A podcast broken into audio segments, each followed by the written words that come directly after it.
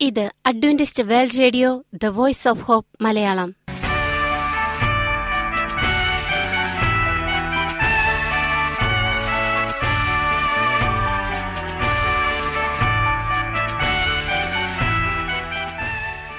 നിലയ്ക്കാത്ത ദൈവസ്നേഹത്തിന്റെ ശബ്ദപ്രപഞ്ചത്തിലേക്ക് ഞങ്ങളുടെ എല്ലാ പ്രിയപ്പെട്ട ശ്രോതാക്കൾക്കും സ്വാഗതം.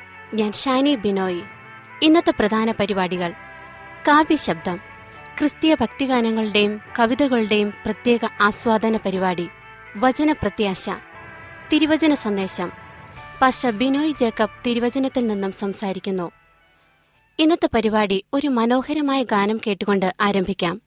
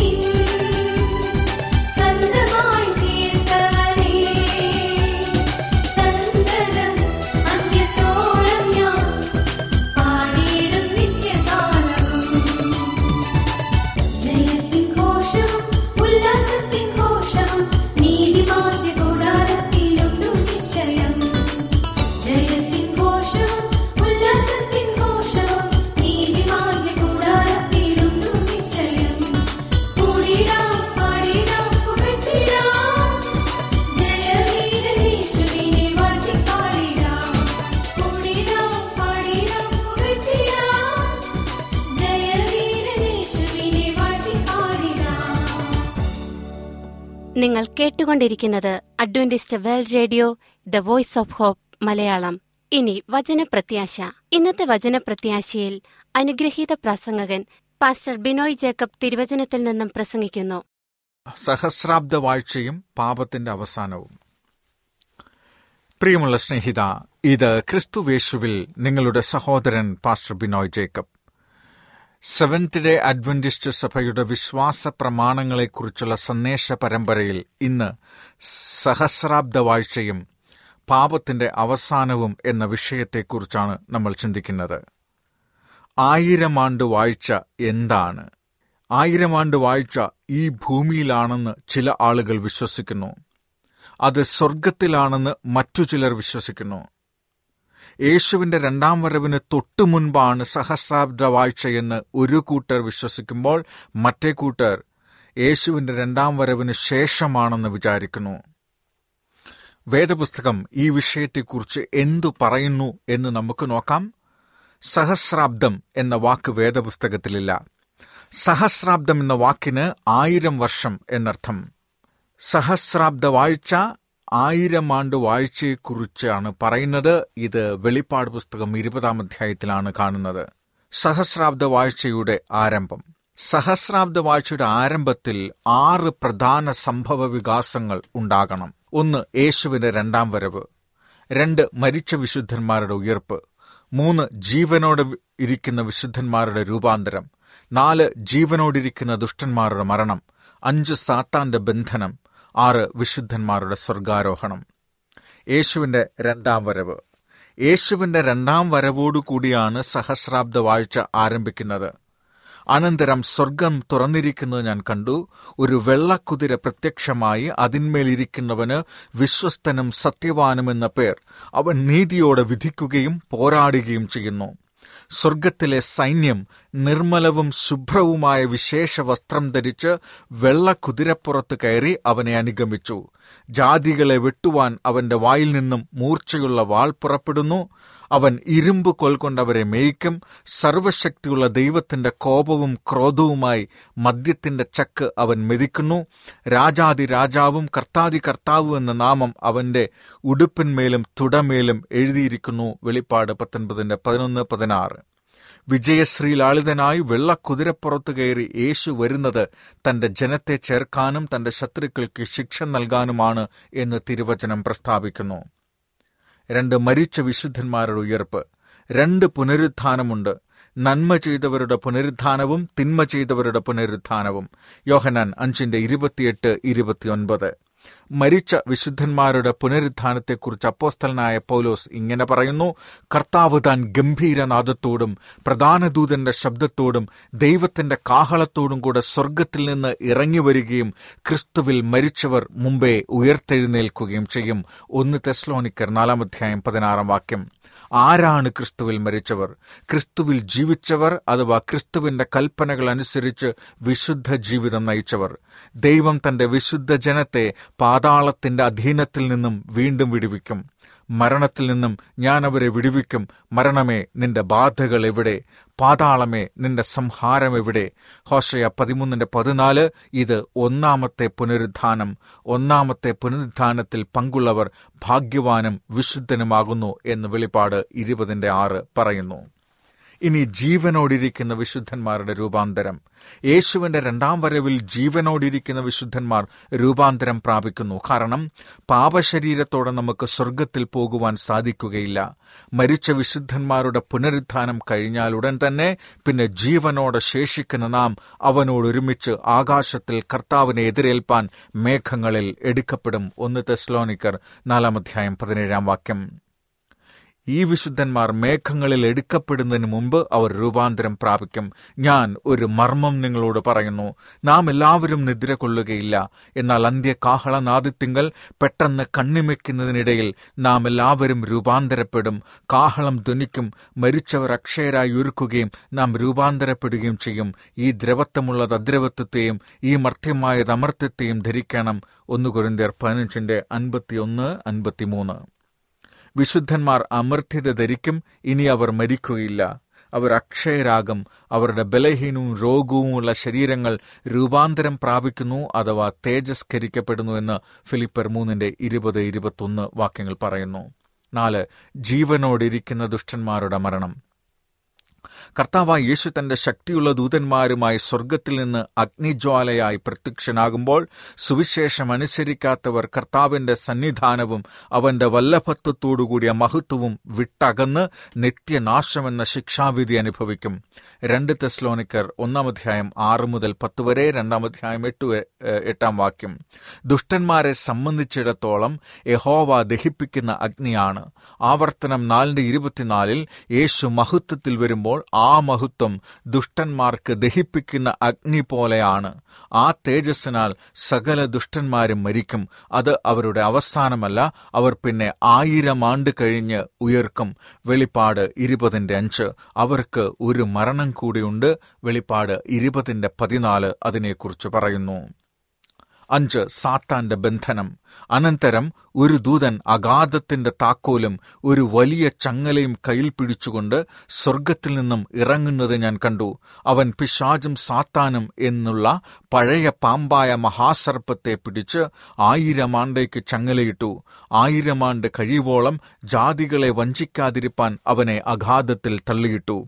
അടച്ചുപൂട്ടുകയും മീതെ മുദ്രയിടുകയും ചെയ്തു. അതിന്റെ ശേഷം അവനെ അല്പകാലത്തേക്ക് അഴിച്ചുവിടേണ്ടതാകുന്നു. വെളിപ്പാട് ഇരുപതിന്റെ ഒന്ന് മുതൽ മൂന്ന് വരെ. താക്കോൽ എന്ന് പറയുന്നത് സാത്താൻ ഇപ്പോഴും ദൈവത്തിന്റെ ക്രമീകരണത്തിന് കീഴിലാണ് എന്നതിന്റെ സൂചനയാണ്. അഗാധകൂപം എന്നുദ്ദേശിക്കുന്നത് സാത്താന്റെ പ്രവർത്തനങ്ങൾക്ക് ഒരു അന്തം വരുന്നതിനെയാണ്. യേശുവിന്റെ രണ്ടാം വരവിൽ വിശുദ്ധന്മാർ സ്വർഗത്തിലേക്ക് പോകുന്നു ദുഷ്ടന്മാർ മരിക്കുന്നു പിന്നെ ഈ ഭൂമിയിൽ ആരുമില്ല. സാഹചര്യമാകുന്ന ചങ്ങലയാൽ സാത്താനെ ബന്ധിക്കുന്നു. അഗാധകൂപം എന്ന് പറയുന്നത് ഭൂമിയുടെ താറുമാറായതും പാഴും ശൂന്യവും അന്ധകാരവും നിറഞ്ഞതുമായ അവസ്ഥയാണ് ആയിരം വർഷത്തേക്ക് ഈ ഭൂമി ഈ അവസ്ഥയിലായിരിക്കും. അത് സാത്താന്റെ ഉന്മേഷം കെടുത്തുന്ന ഒരു വീട്ടു തടങ്കലായിരിക്കും യേശുവിന്റെ രണ്ടാം വരവിൽ മരിച്ച ദുഷ്ടന്മാരുടെ പൊട്ടിച്ചിതറിക്കിടക്കുന്ന അസ്ഥികളും തകർന്ന് തരിപ്പണമായ പട്ടണങ്ങളുടെയും വിനാശം സംഭവിച്ചതായ ഈ ലോകശക്തികളുടെയും അവശിഷ്ടങ്ങളുടെയും ഇടയിലിരുന്ന് ദൈവത്തോടുള്ള മത്സരത്തിന്റെ അനന്തര ഫലങ്ങളെക്കുറിച്ച് ചിന്തിക്കാൻ സാത്താന് അവസരം ലഭിക്കും. ആറ് വിശുദ്ധന്മാരുടെ സ്വർഗാരോഹണം. മരിച്ച വിശുദ്ധന്മാർ യേശുവിന്റെ രണ്ടാം വരവിൽ ഉയർക്കുന്നു. ജീവനോടിയിരിക്കുന്ന വിശുദ്ധന്മാർ രൂപാന്തരം പ്രാപിക്കുന്നു. പിന്നെ അവർ ഒരുമിച്ച് ആകാശത്തിൽ കർത്താവിനെ എതിരേൽപ്പാൻ മേഘങ്ങളിൽ എടുക്കപ്പെടും. ഒന്ന് തെസ്ലോനിക്കർ നാലാം അധ്യായം പതിനേഴാം വാക്യം. യേശു മേഘത്തെ വാഹനമാക്കി സ്വർഗത്തിലേക്ക് പോയതുപോലെ തന്നെ അപ്പോസ്റ്റൽ പ്രവൃത്തിയിൽ ഒന്നിന്റെ ഒൻപത് അവൻ വീണ്ടും വരും. എന്നാൽ തന്റെ രണ്ടാം വരവിൽ യേശു ഭൂമിയിൽ തന്റെ കാൽ തൊടുന്നില്ല. ആകാശത്തിൽ നിൽക്കും. അതായത് സ്വർഗത്തിനും ഭൂമിക്കുമിടയിൽ. അപ്പോൾ എല്ലാ വിശുദ്ധന്മാരും അവനോടൊപ്പം മേഘങ്ങളിൽ എടുക്കപ്പെടും. അവർ സ്വർഗത്തിൽ പോകുകയും ചെയ്യും. പിന്നെ അവർ എപ്പോഴും കർത്താവിനോട് കൂടെ ഇരിക്കും. ഒന്ന് തെസ്ലോനിക്കർ നാലിന്റെ പതിനേഴ്. അപ്പോൾ ഇതാ മനുഷ്യരോടുകൂടെ ദൈവത്തിന്റെ കൂടാരം അവൻ അവരോട് കൂടെ വസിക്കും അവർ അവന്റെ ജനമായിരിക്കും. ദൈവം താൻ അവരുടെ ദൈവമായി അവരോട് കൂടെ ഇരിക്കും. വെളിപ്പാട് ഇരുപത്തിമൂന്നിന്റെ മൂന്ന് എന്ന വചനം നിവർത്തിയാകും. ആയിരം ആണ്ട് വാഴ്ച എവിടെയാണ്? യേശു തന്റെ സ്വർഗാരോഹണത്തിന് മുമ്പ് തന്റെ ശിഷ്യന്മാരോട് ഇങ്ങനെ പറഞ്ഞു ഞാൻ നിങ്ങൾക്ക് സ്ഥലമൊരുക്കുവാൻ പോകുന്നു. ഞാൻ പോയി നിങ്ങൾക്ക് സ്ഥലമൊരുക്കിയാൽ ഞാൻ ഇരിക്കുന്നിടത്ത് നിങ്ങളും ഇരിക്കേണ്ടതിന് പിന്നെയും വന്ന് നിങ്ങളെ എന്റെ അടുക്കൽ ചേർത്തുകൊള്ളും. യോഹനാൻ പതിനാലിന് രണ്ട് മൂന്ന്. യേശു മരിച്ചുയർത്ത് എവിടേക്കാണ് പോയത്? അങ്ങനെ കർത്താവായ യേശു അവരോട് അരുളി ചെയ്ത ശേഷം സ്വർഗത്തിലേക്ക് എടുക്കപ്പെട്ടു. ദൈവത്തിന്റെ വലത്ത് ഭാഗത്തിരിക്കുന്നു. മർക്കോസ് പതിനാറിന്റെ പത്തൊൻപത്. യേശുവിന്റെ സ്വർഗാരോഹണത്തെക്കുറിച്ച് ലൂക്കോസ് ഇങ്ങനെ പറയുന്നു അവരെ അനുഗ്രഹിക്കയിൽ അവൻ അവരെ വിട്ടുപിരിഞ്ഞ് സ്വർഗാരോഹണം ചെയ്തു. ലൂക്കോസ് ഇരുപത്തിനാലിന്റെ അൻപത്തിയൊന്ന്. ഇതാ സ്വർഗം തുറന്നിരിക്കുന്നതും മനുഷ്യപുത്രൻ ദൈവത്തിന്റെ വലത്തുഭാഗത്ത് നിൽക്കുന്നതും ഞാൻ കാണുന്നു. അപ്പോസ്റ്റൽ പ്രവൃത്തികൾ ഏഴിന്റെ അൻപത്തിയാറ് എന്ന് സ്തേഫാനോസ് തന്റെ മരണസമയത്ത് പറഞ്ഞു. യേശു സ്വർഗത്തിലേക്കാണ് പ്രവേശിച്ചതെന്ന് ഈ വാക്യങ്ങൾ നമ്മളെ ഓർമ്മിപ്പിക്കുന്നു. എബ്രായർ ഒൻപതിന്റെ ഇരുപത്തിനാല്. എൽ അപ്പോസ്തലനായ പൗലോസും പറയുന്നു ആയിരം ആണ്ട് വാഴ്ചക്കാലം വിശുദ്ധന്മാർ ക്രിസ്തുവിനോടുകൂടെ വാഴുമെന്ന് തിരുവചനം വ്യക്തമാക്കിയിരിക്കുന്നു. വെളിപ്പാട് ഇരുപതിന്റെ നാല് ആറ്. യേശു തന്റെ വിശുദ്ധ ജനത്തെ ചേർക്കുന്ന സമയം അവർ കുഞ്ഞാടിന്റെ വിവാഹ സദ്യയിൽ പങ്കെടുക്കും. വെളിപ്പാട് പത്തൊൻപതിന്റെ ഏഴ് മുതൽ ഒൻപത് വരെ. ഇതിനെക്കുറിച്ച് യേശു പറഞ്ഞത് കിഴക്ക് നിന്നും പടിഞ്ഞാറ് നിന്നും അനേകർ വന്ന് അബ്രഹാമിനോടും ഇസഹാക്കിനോടും യാക്കോബിനോടും കൂടെ സ്വർഗരാജ്യത്തിൽ പന്തിയിലിരിക്കും. മത്തായി എട്ടിന്റെ പതിനൊന്ന്. ആകയാൽ ആയിരം ആണ്ട് വാഴ്ച സ്വർഗത്തിലാണ് കാരണം യേശു വീണ്ടും വരുന്നതും സ്വർഗത്തിൽ നിന്നാണ്. ആയിരം ആണ്ട് വാഴ്ചക്കാലത്തെ സംഭവ വികാസങ്ങൾ ആയിരം വർഷത്തേക്ക് സാത്താൻ ചങ്ങലയിലാണ്. കാരണം യേശുവിന്റെ ശബ്ദം കേട്ട് ഹാബേൽ മുതൽ ഈ ഭൂമിയിൽ മരിച്ചതായ സകല വിശുദ്ധന്മാരും ഉയർക്കുകയും ഞൊടിയിടയിൽ അവർ അമർത്യരായി സ്വർഗത്തിൽ പോകുകയും ചെയ്യുന്നു. അവർ ക്രിസ്തുവിനോടൊപ്പമായിരിക്കും. അവർക്കൊരു പ്രത്യേക വേല ചെയ്തു തീർക്കുവാനുണ്ട്. അതിനെക്കുറിച്ച് അപ്പോസ്തനായ പൗലോസ് ഇങ്ങനെ എഴുതി വിശുദ്ധന്മാർ ലോകത്തെ വിധിക്കുമെന്ന് അറിയുന്നില്ലയോ? ലോകത്തെ നിങ്ങൾ വിധിക്കുമെങ്കിൽ ഏറ്റവും ചെറിയ സംഗതികളെ വിധിപ്പാൻ നിങ്ങൾ അയോഗ്യരോ? നാം ദൂതന്മാരെ വിധിക്കുമെന്ന് നിങ്ങൾ അറിയുന്നില്ലയോ? ഒന്ന് കൊരിന്തർ ആറിന്റെ രണ്ട് മൂന്ന്. യേശുവിനൊപ്പം സിംഹാസനത്തിലിരുന്ന് വിശുദ്ധന്മാർ ദുഷ്ടന്മാരുടെ ന്യായവിധി നടത്തുന്നു. വെളിപ്പാട് ഇരുപതിന്റെ നാല്. ദുഷ്ടന്മാരെ മാത്രമല്ല പാപം ചെയ്ത മാലാഖമാരെയും അവർ വിധിക്കും. ദുഷ്ടന്മാരും ദുഷ്ട ദൂതന്മാരും എന്തുകൊണ്ട് സ്വർഗത്തിൽ നിന്ന് യോഗ്യരല്ല എന്ന് അവരുടെ പ്രവർത്തനങ്ങളുടെ രേഖകൾ പഠിച്ച് മനസ്സിലാക്കുകയും ദൈവം നീതിമാനാണെന്ന് അവർ ഏറ്റുപറയുകയും ചെയ്യും. ദുഷ്ടന്മാർക്ക് ശിക്ഷ ലഭിക്കുമ്പോൾ അവർ അതിന് യോഗ്യരാണെന്ന് തന്റെ ഭക്തന്മാർ മനസ്സിലാക്കും. മനുഷ്യന്റെ രക്ഷയ്ക്കായി ദൈവം എന്തുമാത്രം ത്യാഗം സഹിച്ചുവെന്നും അവർ മനസ്സിലാക്കും. ആയിരം ആണ്ട് വാഴ്ചക്കാലത്ത് ഭൂമിയുടെ അവസ്ഥ എന്തായിരിക്കും? ഞാൻ ഭൂമിയെ നോക്കി അതിനെ പാഴും ശൂന്യവുമായി കണ്ടു. ഞാൻ ആകാശത്തെ നോക്കി അതിന് പ്രകാശമില്ലായിരുന്നു. ഞാൻ പർവതങ്ങളെ നോക്കി അവ വിറയ്ക്കുന്നത് കണ്ടു. കുന്നുകളെല്ലാം ആടിക്കൊണ്ടിരുന്നു. ഞാൻ നോക്കി ഒരു മനുഷ്യനെയും കണ്ടില്ല. ആകാശത്തിലെ പക്ഷികളൊക്കെയും പറന്നുപോയിരുന്നു. ഞാൻ നോക്കി ഉദ്യാനം മരുഭൂമിയായി മാറിയിരിക്കുന്നത് കണ്ടു. അതിലെ പട്ടണങ്ങളൊക്കെയും യഹോവയാൽ അവന്റെ ഉഗ്രകോപം ഹേതുവായി ഇടിഞ്ഞുപോയിരിക്കുന്നു. ഇരമ്യാവ് നാലിന്റെ ഇരുപത്തിമൂന്ന് ഇരുപത്തിയാറ്.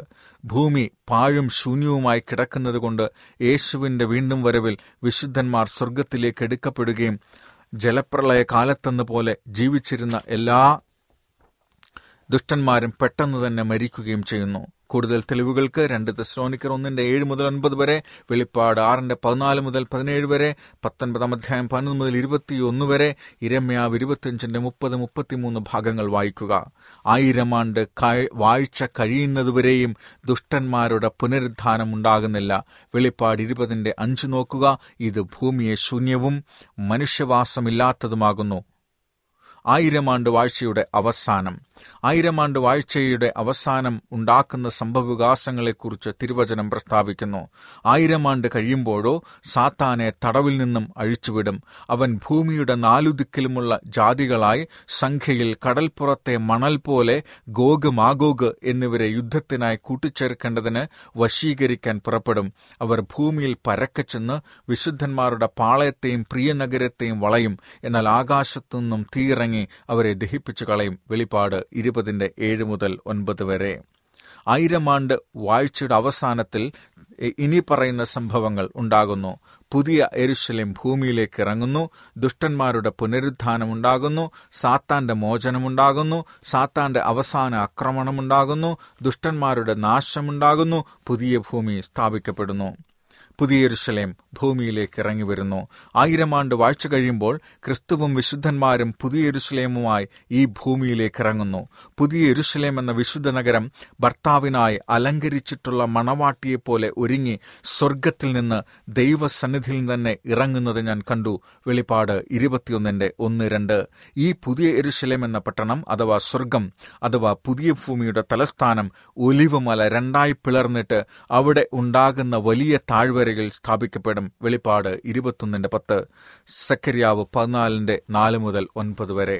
ദുഷ്ടന്മാരുടെ പുനരുത്ഥാനം. രണ്ട് ആയിരം ആണ്ട് വാഴ്ച കഴിഞ്ഞ് യേശുവും വിശുദ്ധന്മാരുമായി വീണ്ടും ഭൂമിയിലേക്ക് വരുമ്പോൾ മരിച്ചു കിടക്കുന്ന സകല ദുഷ്ടന്മാരും ഉയർക്കും. ഇത് രണ്ടാം പുനരുത്ഥാനം അഥവാ നീതികെട്ടവരുടെ പുനരുത്ഥാനം. അപ്പോസ്തല പ്രവൃത്തികൾ ഇരുപത്തിനാലിന്റെ പതിനഞ്ച് ഇത് ദുഷ്ടന്മാർക്കുള്ളതാണ്. ഒന്നാം പുനരുത്ഥാനം വിശുദ്ധന്മാർക്കുള്ളതാണ്. വെളിപ്പാട് ഇരുപതിന്റെ അഞ്ച് ആറ് ദുഷ്ടന്മാരുടെ ഈ പുനരുത്ഥാനം അഥവാ രണ്ടാം പുനരുത്ഥാനം അവർക്കുള്ള ശിക്ഷ ഏറ്റുവാങ്ങാനുള്ളതാണ്.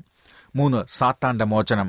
ആയിരം വർഷം സാത്താൻ തടവിലായിരുന്നു വെളിപ്പാട് ഇരുപതിന്റെ ഒന്ന് രണ്ട്. അതിന്റെ ശേഷം അവനെ അല്പകാലത്തേക്ക് അഴിച്ചുവിടേണ്ടതാകുന്നുവെന്ന് വചനം പ്രസ്താവിക്കുന്നു. വാക്യം മൂന്ന്.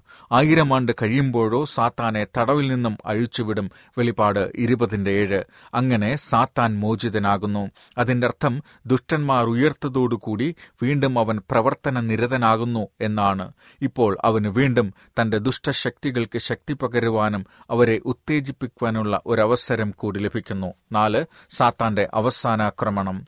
ദൈവത്തിനും വിശുദ്ധന്മാർക്കും എതിരായുള്ള സാത്താന്റെ അവസാന ശ്രമമായിരിക്കും ഈ ആക്രമണം. ഈ ഭൂമി ഉണ്ടായ കാലം മുതൽ ഉള്ള സകല ദുഷ്ടന്മാരും അവനോടൊപ്പമുള്ളതുകൊണ്ട് ആൾപ്പെരുപ്പം കൊണ്ട് വിശുദ്ധരെയും ദൈവത്തെയും ജയിക്കാമെന്ന് അവൻ കരുതുന്നു. തന്റെ വിജയവ്യാമോഹത്താൽ പഴയ നിയമകാലത്ത് ദൈവജനത്തെ ആക്രമിച്ചതായ ദുഷ്ടജനത്തിന്റെ നേതാവായ ഗോഗിനെയും അതേപോലെ ദുഷ്ടശക്തിയായ മാഗോഗിനെയും എഹസ്കിൽ മുപ്പത്തിയെട്ടിന്റെ ഒന്ന് രണ്ട് അവൻ കൂട്ടുപിടിക്കുന്നു. വെളിപ്പാട് ഇരുപതിന്റെ എട്ട് ഒൻപത്. സാത്താന്റെ നാശത്തിനു മുമ്പുള്ള അവന്റെ അവസാന ആക്രമണമാണിത്. ഈ പ്രപഞ്ചത്തിലെ അവസാന യുദ്ധത്തിനായി അവൻ തന്റെ ദുഷ്ടശക്തികളെ അണിനിരത്തുന്നു. മാനവരാശി മുഴുവനും ഒരുമിച്ച് കൂടുന്ന ആദ്യത്തെയും അവസാനത്തെയും അവസരമാണിത്. ദൈവത്തിന്റെ ജനം പട്ടണത്തിനകത്തും ദുഷ്ടന്മാർ പട്ടണത്തിന് പുറത്തും. പുതിയരേശ്ലേമിന്റെ സുതാര്യമായ പട്ടണ മതിലിൽ കൂടി വീണ്ടെടുക്കപ്പെട്ടവർക്ക് പുറത്തുള്ള എണ്ണമറ്റ ദുഷ്ടന്മാരെ കാണാം. മഹുദ്ധീകരണം പ്രാപിച്ച ദൈവത്തിന്റെ വീണ്ടെടുക്കപ്പെട്ട വിശുദ്ധ ജനത്തെ പട്ടണത്തിന് പുറത്തുള്ളവർക്കും കാണാം. അവർ ജീവവൃക്ഷവും ജീവജലനദിയും ഉയർന്ന സിംഹാസനത്തിൽ യേശുവിനെയും എണ്ണമറ്റ ദുഷ്ടദൂതന്മാരെയും കാണും. അവർക്ക് നഷ്ടപ്പെട്ടതെല്ലാം അവർ കാണും. വാട്ട് ജീസസ് സെഡ് എന്ന പുസ്തകത്തിൽ പേജ് അഞ്ഞൂറ്റി നാൽപ്പത്തിയെട്ടിൽ എച്ച് എം എസ് റിച്ചാർഡ് ഇങ്ങനെ പറഞ്ഞു. അഞ്ച് ദുഷ്ടന്മാരുടെ നാശം. തിരുവചനം പറയുന്നത് സാത്താനും അവനോടൊപ്പമുള്ള സകല ദുഷ്ടന്മാരുമായി പുതിയ എരുശലമിനെ വളയുമ്പോൾ ദൈവം ആകാശത്തു നിന്ന് തീയിറക്കി അവരെ നശിപ്പിച്ചു കളയുമെന്നാണ് വെളിപ്പാട് ഇരുപതിന്റെ ഒൻപത്. മരണത്തെയും പാതാളത്തെയും തീപ്പൊയ്കയിൽ തള്ളിയിട്ടു ഈ തീപ്പൊയ്ക രണ്ടാമത്തെ മരണം. വെളിപ്പാട് ഇരുപതിന്റെ പതിനാല്. ദുഷ്ടന്മാർക്ക് രണ്ട് മരണമുണ്ട്. രണ്ടാം മരണം നരകത്തിലെ മരണമാണ്. വെളിപ്പാട് ഇരുപത്തിയൊന്നിന്റെ എട്ട്. ഈ നരകത്തിയിൽ അവരുടെ ദേഹവും ദേഹിയും നശിക്കുന്നു. മത്തായി പത്തിന്റെ ഇരുപത്തിയെട്ട് അതിന്റെ അർത്ഥം ഉന്മൂലനാശം എന്നാണ്. ദുഷ്ടതയുടെ വേരും കൊമ്പും നശിക്കുന്നു. മലാക്കി നാലിന്റെ ഒന്ന്. ഈ നരകത്തി കൊണ്ട് ദൈവം ഈ ഭൂമിയെ ശുദ്ധമാക്കുന്നു. രണ്ട് പത്രോസ് മൂന്നാം അധ്യായം ഏഴ് പത്ത് പതിനൊന്ന് വാക്യങ്ങൾ അങ്ങനെ അവസാന ന്യായവിധിയും നടപ്പിലാക്കുന്നു. വെളിപ്പാട് ഇരുപതിന്റെ പതിനൊന്ന് പന്ത്രണ്ട്. പാപവും പാപികളും ഉന്മൂലനാശത്തിനിരയാകുന്നു. സാത്താനെ ദൈവം ദഹിപ്പിച്ച് ഭസ്മമാക്കി കളയും എഹസ്കേൽ ഇരുപത്തിയെട്ടിന്റെ പതിനെട്ട് പത്തൊൻപത് ആറ് പുതിയ ഭൂമി. പാപം നിറഞ്ഞ ഈ ഭൂമിയെ ദൈവം തീയാൽ ശുദ്ധീകരിച്ചിട്ട് പുതിയ ഭൂമിയാക്കുന്നു. അതിനെക്കുറിച്ചാണ് യോഹനാൻ പറയുന്നത്. ഞാൻ പുതിയ ആകാശവും പുതിയ ഭൂമിയും കണ്ടു. ഒന്നാമത്തെ ആകാശവും ഒന്നാമത്തെ ഭൂമിയും ഒഴിഞ്ഞുപോയി. സമുദ്രവും ഇനിയില്ല. വെളിപ്പാട് ഇരുപത്തൊന്നിന്റെ ഒന്ന്. ഇനി കഷ്ടതയില്ല. നാഹും ഒന്നിന്റെ ഒൻപത്. ഇനി മരണമുണ്ടാകയില്ല. ദുഃഖവും മുറവിളിയും കഷ്ടതയും ഇനി ഉണ്ടാകയില്ല. ഒന്നാമത്തേത് കഴിഞ്ഞുപോയി. വെളിപ്പാട് ഇരുപത്തിയൊന്നിന്റെ അഞ്ച് പുതിയ ഭൂമി പാപമില്ലാത്ത സമാധാന ഭൂമിയായിരിക്കും അത് നീതി വസിക്കുന്ന ഭൂമിയാണ്. രണ്ട് പത്രോസ് മൂന്നിന്റെ പതിമൂന്ന്. വിശുദ്ധന്മാരാണ് ഭൂമിയുടെ അവകാശികൾ. നീതിമാന്മാർ ഭൂമിയെ അവകാശമാക്കി എന്നും അതിൽ വസിക്കും. സങ്കീർത്തനം മുപ്പത്തിയേഴിന്റെ ഇരുപത്തിയൊൻപത്. വീണ്ടും സങ്കീർത്തനക്കാരൻ പറയുന്നു സൗമ്യതയുള്ളവർ ഭൂമിയെ അവകാശമാക്കും. സമാധാന സമൃദ്ധിയിൽ അവർ ആനന്ദിക്കും. സങ്കീർത്തനം മുപ്പത്തിയേഴിന്റെ പതിനൊന്ന്. പുതിയ ഭൂമിയെക്കുറിച്ചാണ് സങ്കീർത്തക്കാരൻ ഇവിടെ പ്രതിപാദിക്കുന്നത്. സൗമ്യതയുള്ളവർ ഭാഗ്യവാന്മാർ അവർ ഭൂമിയെ അവകാശമാക്കും. മത്തായി അഞ്ചിന്റെ അഞ്ച്. എന്ന് യേശു പറഞ്ഞതും ഈ പുതിയ ഭൂമിയെക്കുറിച്ചാണ്. അപ്പോൾ പിന്നെ രാജ്യത്വവും ആധിപത്യവും ആകാശത്തിന്റെ കീഴെല്ലാവിടവുമുള്ള രാജ്യങ്ങളുടെ മഹത്വവും അത്യുന്നതന്റെ വിശുദ്ധന്മാരായ ജനത്തിന് ലഭിക്കും. അവന്റെ രാജ്യത്വം നിത്യരാജ്യത്വമായിരിക്കും. ദാനിയേൽ ഏഴിന്റെ ഇരുപത്തിയേഴ് എന്ന പ്രവചനം നിവൃത്തിയാകും ദൈവ വചനത്തിന്റെ അടിസ്ഥാനത്തിൽ ഈ മഹൽ സത്യങ്ങൾ നമ്മൾ മനസ്സിലാക്കിയിരിക്കുകയാണ്. ദൈവകൽപ്പന പ്രമാണിക്കേണ്ടതിന്റെയും ഏഴാം ദിന ശബദനുഷ്ഠാനത്തിന്റെയും മുഴുകൽ സ്ഥാനത്തിന്റെയും പ്രാധാന്യം നിങ്ങളിപ്പോൾ മനസ്സിലാക്കിയിരിക്കുന്നു. അറിയായ്മയുടെ കാലങ്ങളെ ദൈവം ക്ഷമിക്കും എന്നാൽ നിങ്ങളുടെ തീരുമാനത്തിനായി സ്വർഗം കാത്തിരിക്കുന്നു. നിങ്ങളുടെ തീരുമാനം അറിയുവാൻ ദൈവദൂതന്മാർക്കും ആകാംക്ഷയുണ്ട്. നിങ്ങളുടെ രക്ഷ നിങ്ങളുടെ തീരുമാനത്തെ ആശ്രയിച്ചാണ്. നിങ്ങളുടെ രക്ഷയിൽ ദൈവത്തിന് താൽപ്പര്യമുണ്ട്. ആരും നശിച്ചു പോകണമെന്ന് ദൈവം ആഗ്രഹിക്കുന്നില്ല. ഒരു മനുഷ്യൻ സർവലോകവും നേടിയാലും അവന്റെ നിത്യജീവൻ നഷ്ടപ്പെട്ടാൽ അവനെന്ത് പ്രയോജനം? ബുഡേനായ പുത്രൻ പറഞ്ഞതുപോലെ പിതാവേ ഇനി നിന്റെ മകനോ മകളോ എന്ന് വിളിക്കപ്പെടാൻ ഞാൻ യോഗ്യനല്ല. എങ്കിലും എന്നെ നിന്റെ മകനായി മകളായി അങ്ങ് അംഗീകരിക്കണമേ എന്ന് പ്രാർത്ഥിച്ചുകൊണ്ട് ഞാൻ പാപിയാണ്. എന്നെ സ്വീകരിക്കണമേ. എന്റെ പാപങ്ങൾ ഓരോന്നും ഞാൻ ഏറ്റുപറയുന്നു എന്ന് സക്കായി പറഞ്ഞതുപോലെ ചുങ്കക്കാരൻ പ്രാർത്ഥിച്ചതുപോലെ ഭർത്താവെ പാപിയായി എന്നോട് കരുണയുണ്ടാകണമേ എന്ന് പ്രാർത്ഥിച്ച് പാപവഴികൾ ഉപേക്ഷിച്ച് മാനസാന്തരപ്പെടാം. തങ്ങൾ കേൾപ്പിച്ചു കിട്ടിയ വിശുദ്ധ കൽപ്പനെ നീതിയുടെ വഴിയറിഞ്ഞ ശേഷം വിട്ടുകളയുന്നതിനേക്കാൾ അതറിയാതിരിക്കുന്നത് അവർക്ക് നന്നായിരുന്നു. രണ്ട് പത്രോസ് രണ്ടിന്റെ ഇരുപത്തിയൊന്ന്. സത്യത്തിന്റെ പരിജ്ഞാനം വന്ന ശേഷം മനഃപൂർവം പാപം ചെയ്താൽ പാവങ്ങൾക്ക് വേണ്ടി ഇനി യാഗമില്ല അതുകൊണ്ട് ദൈവഭവനത്തിലേക്ക് മടങ്ങി വരിക മകനെ മകളെ നിന്റെ ഹൃദയം കർത്താവിന് നൽകുക എന്ന് യേശു പറയുകയാണ്. യേശു സ്നേഹത്തോടെ വിളിക്കുന്നു. നിങ്ങളുടെ ഹൃദയങ്ങൾ അവന് വേണ്ടി തുറക്കുകയില്ലേ? പ്രാർത്ഥിക്കാൻ ഞങ്ങളെ സ്നേഹിക്കുന്ന സ്വർഗീയപിതാവേ നീ ഞങ്ങളുടെ ഹൃദയത്തിൽ വരണമേ. ഞങ്ങളുടെ ജീവിതത്തെ അവിടുത്തെ കരങ്ങൾ സമർപ്പിക്കുന്നു. നിന്റെ നിന്റെ പുതിയ നീ സ്ഥാപിക്കുന്ന പുതിയ ഭൂമിയിൽ നിന്നോടൊപ്പം എന്നും വാഴുവാൻ ഞങ്ങൾ ആഗ്രഹിക്കുന്നു. ഞങ്ങളുടെ ഹൃദയത്തെ അങ്ങ് സ്വീകരിക്കണമേ. അതിനെ ഞങ്ങളെ പ്രാപ്തരാക്കി തരണമേ. പരിശുദ്ധാത്മാവിനാൽ ഞങ്ങളുടെ പാവങ്ങളെ ബോധ്യപ്പെടുത്തി അതിനെ ഏറ്റുപറയാൻ നീ ഞങ്ങളെ സഹായിക്കണം. ഞങ്ങളുടെ ജീവിതം അവിടുത്തെ കരങ്ങൾ സമർപ്പിക്കുന്നു. അവിടുന്ന് ഞങ്ങളെ സ്വീകരിക്കണമേ. അമേൻ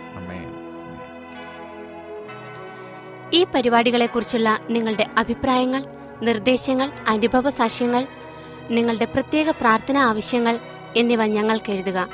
നിങ്ങൾക്ക് വേണ്ടി പ്രത്യേകം പ്രാർത്ഥിക്കുന്നതാണ്.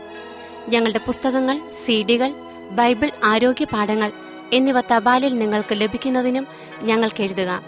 ഞങ്ങളുടെ വിലാസം Adventist World Radio Malayalam post box number പതിനേഴ് പൂനെ നാല് ഒന്ന് ഒന്ന് പൂജ്യം പൂജ്യം ഒന്ന് മഹാരാഷ്ട്ര ഇന്ത്യ. വിലാസം ഒരിക്കൽ കൂടി. Adventist World Radio Malayalam post box number പതിനേഴ് പൂനെ നാല് ഒന്ന് ഒന്ന് പൂജ്യം പൂജ്യം ഒന്ന് മഹാരാഷ്ട്ര ഇന്ത്യ. ഞങ്ങളുടെ ഇമെയിൽ ബിനോയ് ജേക്കബ് പൂജ്യം ഒന്ന് അറ്റ് ജിമെയിൽ ഡോട്ട് കോം ഈ പരിപാടികൾ ഓൺലൈനായി ശ്രവിക്കുന്നതിന് ഞങ്ങളുടെ വെബ്സൈറ്റായ W W W dot A W R dot O R G സന്ദർശിക്കുക. ഇന്നത്തെ പരിപാടികൾ ഇതുവരെ കേട്ടുകൊണ്ടിരുന്ന എല്ലാ പ്രിയപ്പെട്ട ശ്രോതാക്കൾക്കും നന്ദി. നാളെ ഇതേ സമയം ഇതേ മീറ്റർ ബാൻഡിൽ നമ്മൾ കണ്ടുമുട്ടുന്നതുവരെ ദൈവത്തിന്റെ അനവധിയായ അനുഗ്രഹങ്ങൾ നിങ്ങൾക്ക് കൂട്ടായിരിക്കട്ടെ. നമസ്കാരം.